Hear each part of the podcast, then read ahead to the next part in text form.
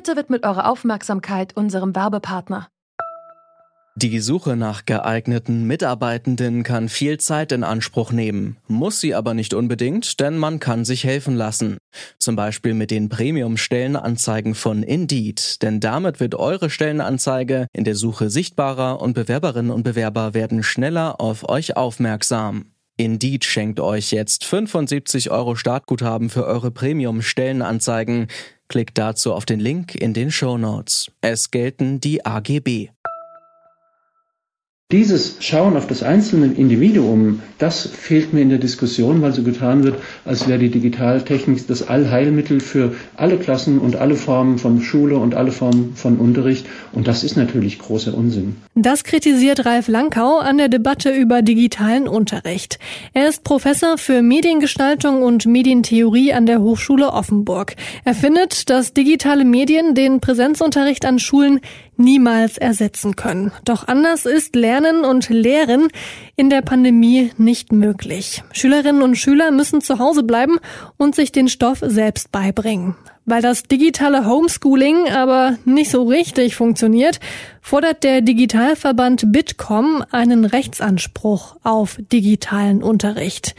Aber ist das die Lösung? Wir fragen uns heute, ob es das wirklich braucht. Ein Recht auf digitalen Unterricht. Es ist Freitag, der 15. Januar 2021. Mein Name ist Marie Jeinter. Hallo.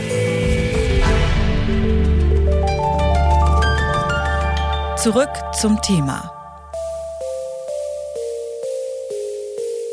Wie so vieles verändert die Corona-Pandemie auch das Lernen. Lernende wie Lehrende müssen zu Hause bleiben, aber trotzdem irgendwie vorankommen mit dem Lehrplan. Doch einfach ist es nicht mit dem Distanzunterricht. Lernplattformen können nicht immer benutzt werden, weil sie überlastet sind. Übungsblätter werden, wenn überhaupt, einzeln per Mail verschickt und das trotz des Digitalpakts Schule. Das ist ein milliardenschweres Förderprogramm zur Digitalisierung der Schulen. Während viele Firmen und Hochschulen sich an Online-Formate gewöhnt haben, tun sich die Schulen bisher schwer. Der Branchenverband Bitkom fordert ein Recht auf digitalen Unterricht. Warum es dazu neue Gesetze braucht, das erklärt mir der Präsident von Bitkom, Achim Berg. Sie haben es ja gerade auch erwähnt, dass wir überhaupt nicht zufrieden sein können, was gerade bei der digitalen Bildung, vor allen Dingen in den Schulen abgeht. Äh, wir haben jetzt fast ein knappes Jahr Homeschooling und es kann immer noch nicht flächendeckend stattfinden. Es gibt die Probleme, die Sie gerade geschildert haben. Das ist ein bildungspolitisches Armutszeugnis und auch wirklich ein Nackenschlag für alle Schüler. Und wir haben uns entschieden, dass wir ein Recht auf digitalen Unterricht fordern. Und das hat einen ganz einfachen Grund. Äh, ich glaube, diese gesetzliche Festschreibung äh, sorgt dafür, dass auch wirklich mal die Fragen zum Beispiel des Datenschutzes endgültig geklärt werden, um auch hier klare Rahmenbedingungen zu schaffen, wie ein digitaler Unterricht stattfinden soll. Und diese gesetzliche Verankerung unterstützt die Schulen ja auch in der Umsetzung dieses Digitalisierungsvorhabens. Und außerdem kann dieses Recht auf diese digitale Bildung auch echt langfristig helfen, Kinder in den Unterricht einzubinden, die jetzt quasi aufgrund auf Krankheiten im Unterricht in Schulen fernbleiben müssen. Also deshalb auch die ganz klare Forderung, das auch wirklich aus bundeseinheitlich zu lösen und auch klar per Gesetz zu lösen, weil dieses Rumeiern, was wir heute haben, ist ja nicht mehr auszuhalten. Es gibt ja durchaus auch Stimmen, die sagen, dass digitaler Unterricht den Schülerinnen und Schülern eher schadet weil ja gerade diese Face-to-Face-Interaktionen mit anderen und auch mit dem Lehrpersonal dadurch wegfallen. Profitieren nicht also am Ende eigentlich nur die, die mit der Technik ihr Geld verdienen? Entschuldigung, aber das ist ja wirklich völliger Blödsinn.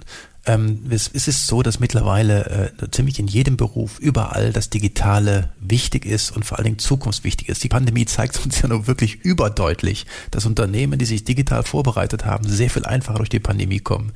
Was uns ja fehlt, ist gerade in der Ausbildung auch die, die Schüler, äh, die auch sich dafür interessieren. Also wir sehen im Moment so, wenn wir äh, Informatikstudenten nach oben gehen, dann gehen die Ingenieure nach unten. Das ist so eine kommunizierende Röhre. Aber wir haben viel zu wenig, die sich für diese Technologien interessieren. Jedes Kind hat ein Smartphone.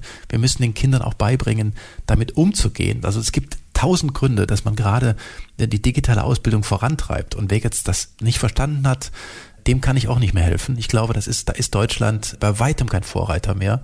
Und äh, ich kann nur dringend dazu anraten, dass wir unseren Nachwuchs sehr schnell und sehr konsequent digital ausbilden. Jetzt gibt's aber natürlich auch viele Familien, in denen es eben keine Smartphones gibt oder zumindest keine ja, anderen technischen Mittel, keine Laptops oder zumindest nicht genug, dass alle Kinder damit wirklich ausgestattet werden können. Wessen Verantwortung ist das? Also da habe ich auch eine klare Meinung zu. Ich kenne die genaue Prozentzahl nicht, aber ich schätze 70 bis 80 Prozent der Schüler haben ein eigenes Laptop, haben funktionsfähige Geräte zu Hause, die wahrscheinlich deutlich besser sind als das, was die Schule denen bieten kann.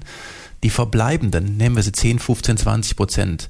Ich würde genau bei diesen richtig anpacken. Ich würde im Prinzip hingehen, gerade die Kinder und Jugendlichen, die sich keinen vernünftigen Laptop leisten können, die zu unterstützen, aber auch bitte mit einem vernünftigen Laptop und nicht mit einem sehr preiswerten. Also lieber wenige richtig fördern, als viele ein bisschen.